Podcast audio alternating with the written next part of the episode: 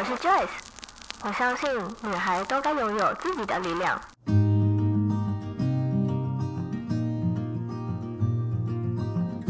分享，让我们彼此之间不再疏远。不管是财务或身心灵成长，身为女孩的我们，都该拥有精彩的人生。在这里，跟我一起成长，一起阅读不同的生命典范吧。欢迎你来到一则茶室。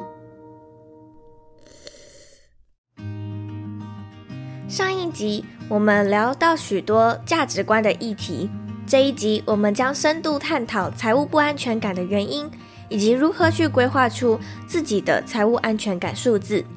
也会聊到近年来流行的财富自由，你对于财富自由的定义又是如何呢？都将收录在今天的下集精彩内容内。那我们就话不多说，赶快进到下集的内容吧。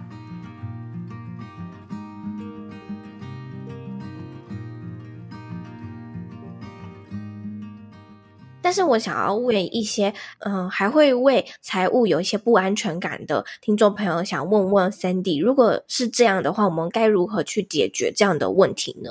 好哦，其实财务有没有安全感这件事情，跟你户头里面有多少钱没有正相关。因为我举一个例子来说哈，嗯、我有一个很要好的朋友，他也是一间公司的老板，他的户头里面是破千万的哦，就是嗯，嗯，手指头数出来还不到亿，但是破千万。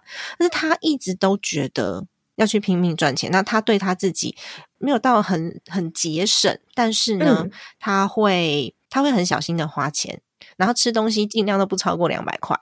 那我就你但一般人会很匪夷所思啊，就是他的收入是好是是千是千万的耶，那为什么他要做到这样？那其实就是因为他自己的家庭负担很大，他的全家大小整个家族兄弟姐妹基本上都是靠他养。嗯，所以他有非常非常非常强的责任感，他会觉得说，我如果把这些钱都花在我自己身上，那我的家人怎么办？所以他这个强烈的责任感，就让他觉得他应该拼命赚钱，拼命省钱。所以我们要知道你自己的不安全感的来源到底是什么，解决这个不安全感。我的书里面有讲到这个方式，真的就是把你的目标跟预算做出来。你如果知道说，诶，我这个姐妹。我要留五百万给他，那我这个叔叔，他这个我的底线就是可能三百给他之后，他再跟我要就没有了。他要赌钱什么那是他的事，或是我的我的谁谁谁，我的妈妈她可能需要医疗费用，那医疗费用呢，大致上算到这几年需要多少钱，你把他的底线全部算出来，嗯、你就会知道说，其实我还是可以去享受我自己该有的生活的。享受自己的生活才是我们的人生的最主要的目标跟重点，不然的话，我们一辈子都为钱而活，它到底算什么东西？对，对不对？它就是一排数字或是几张纸而已啊！你如果就这个物体来看的话，其实没有太大意义，除非我们把它变成我们想要的样貌，我们想要的生活，然后我们想要的呃人际关系啊、安全感啊这种，所以。我自己是觉得，一旦你把界限底线设好了，你知道说，诶，我怎么样，这样子我够了，那其实其他的费用拿来做什么都无所谓。就是让你自己好好过生活，让你身边的人可以生活得好。不然的话，你自己很紧张，你身边的人也会很紧张。那其实没有诶、欸，你如果把钱算一算，哎，你很有钱呢、欸。对，对，真的。然后我那个朋友也很有趣，因为他的财务不安全感导致他拼命的赚钱，他所有的收入来源都是主动收入，他也不敢投资。因为他觉得投资的风险是他不愿意承担的，所以这时候呢，我们要解决的根本就不是财务问题，就是心理的问题。那还有一些人是他的不安全感来自于他从来账户里面就没有钱。他不知道说要怎么样才能存到钱，这样子的人也蛮多的哦，就是月光族嘛。那这时候我们真的要好好的透过去透过记账去盘点你的现金到底花到哪里去了。有很多的上班族，他们没有在计算自己的现金花费，就是我想要吃什么喝什么，然后我想要买什么，甚至我想要出国去玩，我就花了。上班族买的那个名牌包比老板还多。有没有这种？有哦，有真的。然后有可能老板都存在银行账户里面，然后老板的兴趣是买房子，你的兴趣是买包包。这其实真的是价值观的不同。你 去好好的去检讨一下自己现在的金流花费是什么样子的样貌，然后你在哪一个项目上面特别容易失手，然后我们再去好好的问问自己到底为什么。那有些人是很爱买衣服、嗯、爱买裙子，所以每个月都在都在买一些自装费。置装费看起来好像一件三百五百也没有很贵，可是买很多又没有穿到。那其实有可能你把它算一算哦，你三个月的自装费可能就可以去做一次的那个两天一夜小旅行，或者是你的自装费全部加起来，你就可以去日本迪士尼玩。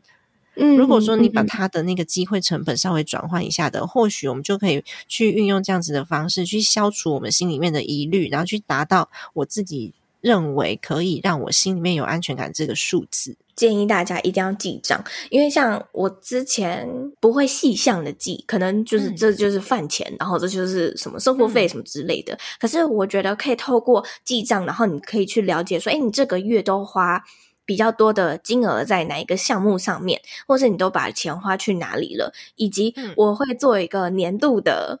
年度的财务报表就是我自己做给我自己的，就呃，我会算出说，我会把每个月的支出全部都加起来，然后把每个月的收入都加起来，去两个相减，然后我就会知道说，哦，我今年总共存了多少，或者是我还有多少。有一次呢，我就秀给我朋友看，他说：“哇，你会做这种东西哦？”我说：“要啊，当然要啊。”成为自由工作者之后，你每一笔收入你都要用加的。对对，没错，你都要用自己自己慢慢加上去的，所以我就不知道说哦，我一年总共赚了多少，然后我一年总共花了多少，发现很多一些细节，然后你再去做调整。所以我觉得记账这件事情，嗯，你不需要记到每一分钱都很精细，可是你至少可以知道说你到底花在哪里，然后你可以去从中了解你的生活习惯啊，或者是你的，比如说就像刚刚说的置装费的那些费用啊，嗯，等等的。是可以推荐给大家的。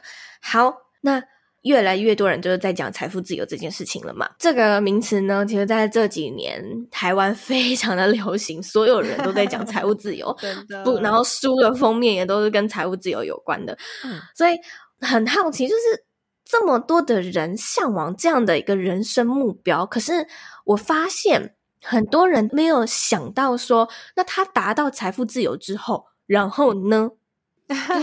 对啊，那你你你的后面呢？那或者是他们也没有想到过说，其实这个到底是不是自己想要的一个生活状态？那拿我自己为例子好了，其实我之前就是他们其中一员，我就是一直追求着财富自由，我就是向往着我总有一天一定会财富自由，然后我就不用再工作了，然后就可以飞到世界各地任何一个我想去的地方。可是直到我看完了《鱿鱼游戏》之后，我就。放弃了 追求财富自由这件事。鱿鱼游戏，因为鱿鱼游戏里面啊，就是一堆有钱到富可敌国的有钱人，然后他们没地方花，嗯、所以他们就创办了这个鱿鱼游戏，把很多穷人抓进来，然后看他们在那边拼的你死我活。嗯、我看完之后，我就想说，哇，如果我哪天追求到财富自由了，那如果我不再为钱感到担心，或者是。呃，我会觉得哦，我好多钱，然后没地方花，好无聊哦。这样其实好像也也不是我要的人生。那它的反面就是，我一直不断的赚钱，因为我很我没有钱，所以我要，或者是我甚至有负债，所以我要一直不断的努力努力努力。那这也不是我要的生活。嗯，所以我后来就想说，有没有在这两个极端值中间是我想要的？结果我就找到了。我不会想要到一个极致的有钱，嗯，可是我要有一个固定的安全值，所以我的户头只要有那个固定的安全值，其实剩下的我不会一直想要追求赚很多的钱，我只要够用就好。这对我来说其实就是我的财富自由了。那我不要追求财富自由，唯一要唯一要继续的好好的存钱。嗯，存到了可以去这个国家的金额之后，去那边花光再回来，然后 然后再继续存下一个国家的钱，去那边花光再回来。这这对我来说是一个目标，短期短期的目标。嗯、然后完成这些目标的时候，嗯、其实在这个过程当中，对我来说是很有成就感的。嗯，没错。所以我觉得比较重要的还是我们在累积财富的的过程当中，我们是循序渐进的。所以如果说你有看我这本书的话呢，我这本书里面有一个我自己画出来跟马斯洛的需求金字塔对照的这个财务金字塔，我就有在讲到我们一般一般人啊，他其实如果说是呃。还在生理需求的状态，通常有可能会没有紧急预备金啊，工作不稳定啊，或者甚至连保险都没有。这时候呢，我们别无选择。嗯、但是呢，一旦有了工作，就至少有薪资嘛，那我可以帮我自己保保险了嘛，有稳定的收入嘛。当然，我也可以开始选择说，哎，我要我这一餐我想吃什么？我想要吃蚵仔煎还是吃干面？至少我可以有选择。这个就是财务安全。那我其实比较推崇的是在财务。呃，财务稳定，对不起，这第二个阶段就是财务稳定。那第三个阶段呢，是我比较推崇的，我们可以开始计划一下，当我们的财富状况越来越好的时候要怎么做。第三个阶段就是财务安全的阶段。那财务安全的阶段呢，我自己觉得你可以在心理上面有比较多的一些探索，然后去看看你到底喜欢什么。呃，财务安全的阶段，我自己的定义哦，因为你每个人都要在看到一个。没有被定义的名词，或者是它定义模糊的名词的时候，你要自己给它一个定义。那财务安全，嗯、我自己的定义是，我大概呢，我自己累积出来的被动收入可以支付百分之三十左右的生活开销，就是日常开销的时候，足够用的紧急预备金跟足够用的保险。这时候呢，我的财务其实是安全的，因为我已经有百分之三十的收入来自于其他的被动收入了。这时候呢。我可以选择我要做什么工作，我不要做什么工作，我就可以为了我喜欢的事情去选择，呃，我的收入来源，然后或者是我可以培养一些我的兴趣。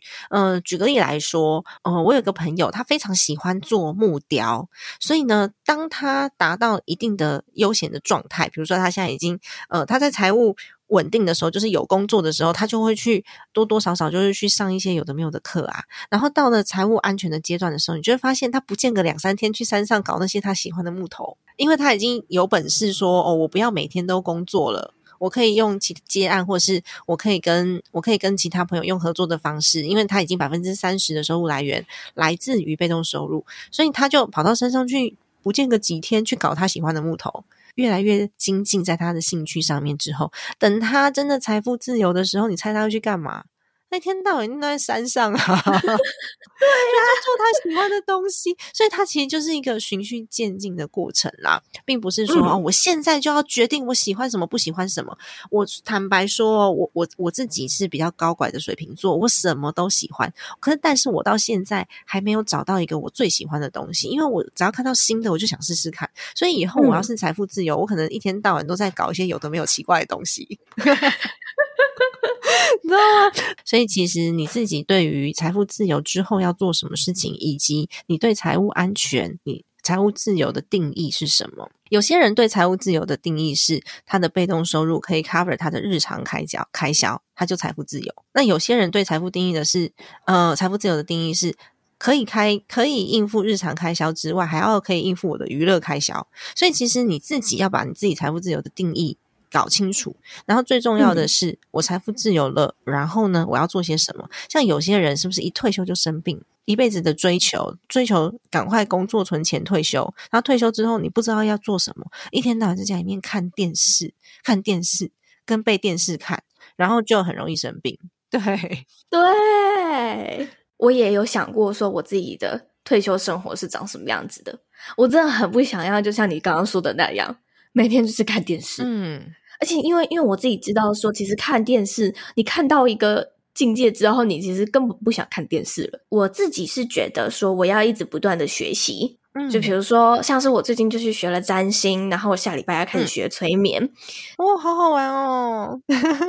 对，然后等到我这两个课程结束之后，应该也快要五月了。然后就想说，哎、嗯，那我想去学插花，就是哦，很棒。对，就这些事情对我来说是不一定这个技能可以帮助到我，嗯、可是对我来说是一个学习新的东西的事情，嗯、对我的生活增加一点乐趣，然后不不会是只是工作，也不会是只是休闲，因为。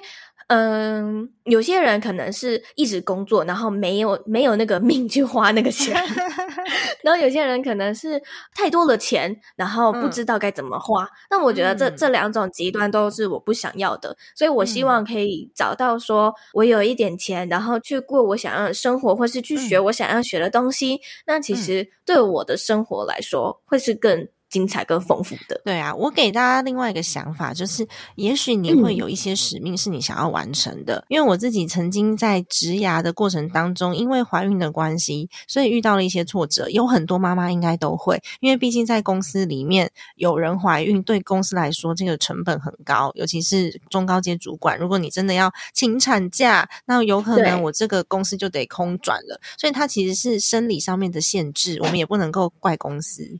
但是呢，因为这样子的关系，有很多非常优秀的女性，因而选择退下来当家庭主妇，但是她们就没有办法在自己的成就感上面做堆叠，甚至有可能在家里面就停止学习了。所以呢，我因为自己这样子的经验，我成立了一个精算妈咪幸福商学院的平台，然后我目前有帮三位我自己的朋友在上面开课，也是学员，然后也是我们群组里面的伙伴。所有的妈咪们，你们只要有能力、有知识、愿意分享，我们都可以在这个群组里面互相支持。然后呢，用新台币给对方支持，好不好？因为大家都知道，虽然说我们都不想花钱，但大家都知道说，其实彼此都会需要一些经济收入，甚至有时候经济收入累积的是成就感，并不是实质上的那个钱。对，所以其实各式各样的资源都在上面，所以这是我之后也想要做的事。我想要做一个很温暖的学习的社群，那它不见得可以有高度的获利，但是它其实让我心里很满足。它也是我们退休之后可以来做的事。那这些妈咪呢？我们现在的孩子年纪可能差不多，就是从幼稚园到国中这个阶段的妈妈，我们如果一起成长，那接下来退休生活一定相当的丰富，会很好玩。好。我之后也会把相关的链接放在这一集的资讯栏的地方。好的，谢谢你，好，谢谢。那我们的节目呢也渐渐到了尾声了，还想要再补充问一下 Sandy，就是你在书里面啊，其实有提到说，你希望大家不要只是追求财富上面的自由，而是追求自己的幸福感。那我们可以透过什么样的方式来创造自己生活中的幸福感呢？哦，我觉得幸福不是创造的。幸福是你有没有感觉到它？因为有很多都是来自于我们的认知。因为像我先生啊，他有可能就他他就是打扫磨人，他一天到晚念我啊，但是呢，他会把家里面弄得很整齐，就会从从中。虽然说他有时候念我，我也会很生气，因为就是很烦嘛，一天到晚有人碎碎念。可是呢，我先生他的表达方式可能也不是那种什么温暖的暖男的那种表达方式，有没有？但是他有时候就会，比如问我一句说：“哎，你不是要迟到了？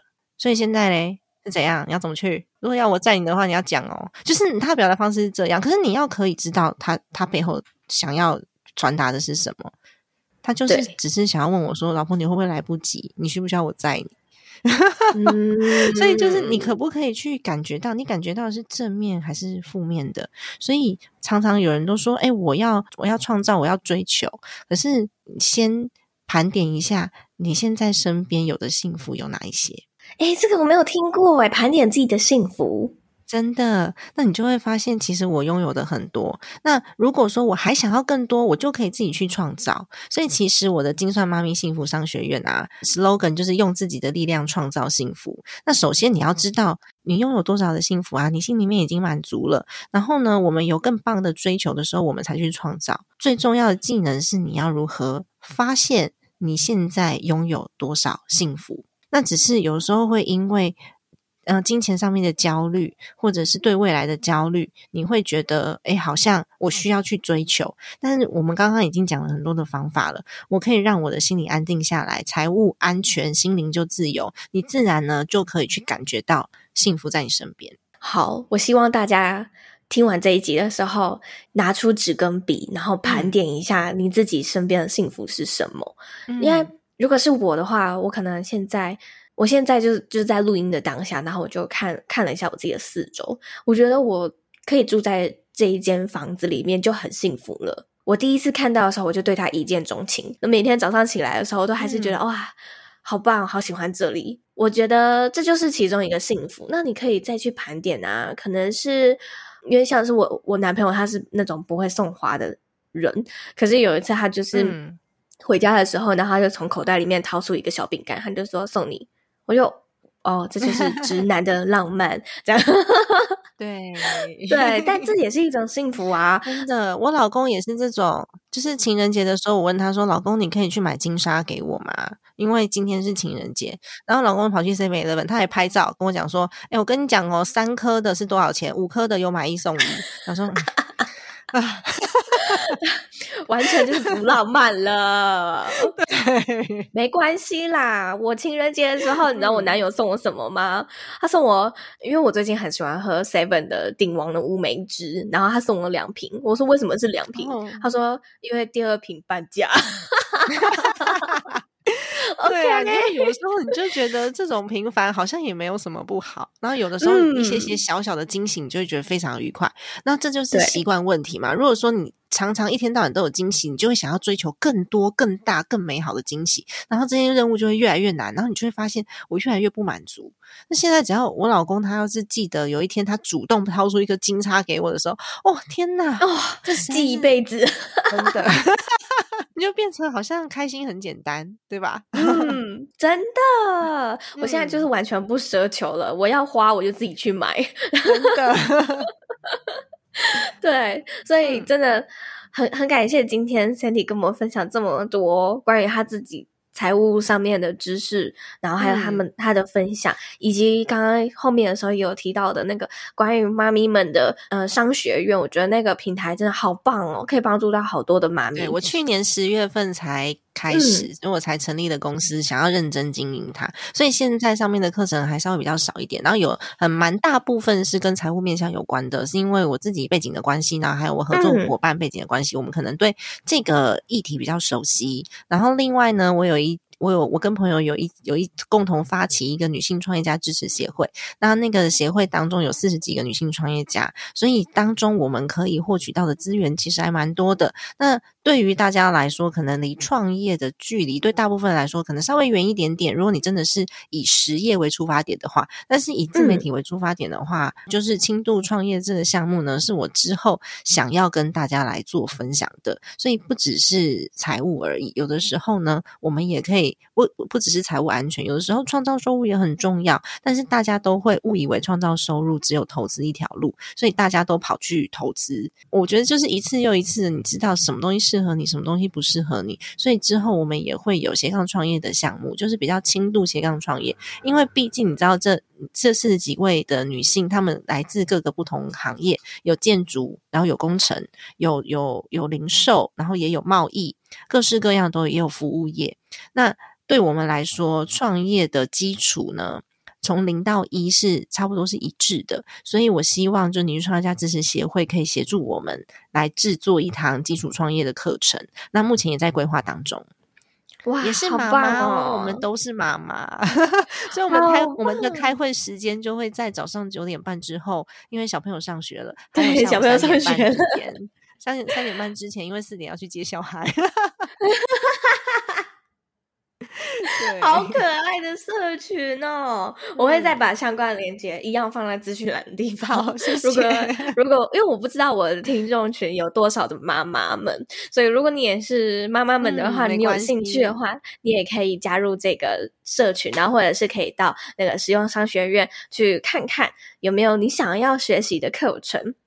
好，那最后呢，我都会固定问一个来宾，最后的问题就是：如果你的生命直到此刻的话，你会有遗憾吗？我其实有认真想过这个问题，耶，因为我觉得有一个方法可以让你知道你现在的状态好不好，就是写遗书。嗯，我不知道你有没有看过这个方法，但我觉得很棒，就是你可以盘点你这从以前活到现在。你到底拥有一些什么？然后你想要留下什么？嗯、你想要留给谁？谁对你来说是最重要的？所以我我其实有认真想过这个问题。我觉得我唯一会有的遗憾，应该就是我儿子现在才三岁半。我觉得他长大应该会蛮帅的。嗯、我想要看他长大的样子。其他的应该还好。而且我儿子是小暖男，嗯、我自己培养出来的，哦、所以长大以后我想要跟他约会。这可能就是唯一的遗憾吧。那其他的话，我觉得我生活的应该还算是蛮丰盛的。嗯嗯，对，很棒哎。对啊，因为我我之前也有采访一些妈妈们，他们的遗憾也都是小孩，嗯、真的。可是我可以理解，但是撇除小孩这一块的话，其实他们人生都没有遗憾了。那我就觉得，嗯、哇，你们都好棒哦，活出没有遗憾的人生，我觉得这真的很不容易。嗯，对啊，嗯、这就是你有没有办法让你自己觉得你很幸福或是满足？就跟我刚刚讲的，你先盘点你身边的幸福吧。嗯嗯，嗯没错。好，那今天呢，再一次感谢 Sandy Two 来到我们的 Podcast 节目。那如果听众朋友们想找到你的话，可以在哪里找到你呢？哦，我的 Podcast 名称叫做“精算妈咪的家计簿”，然后我的 Facebook 也叫“精算妈咪的家计簿”。嗯、那我的社群的名称叫做“精算妈咪存钱社”，也在 Facebook 上面。好，那我也会把相关的连接都放在这一节的资讯栏的地方，你们就可以依照自己想要或者是依照自己习惯的平台去找到 Sandy Two。嗯，好的，那谢谢。今天呢，还是谢谢你。那我们就在这边跟听众说个拜拜吧。好的，拜拜，好，谢谢，拜拜。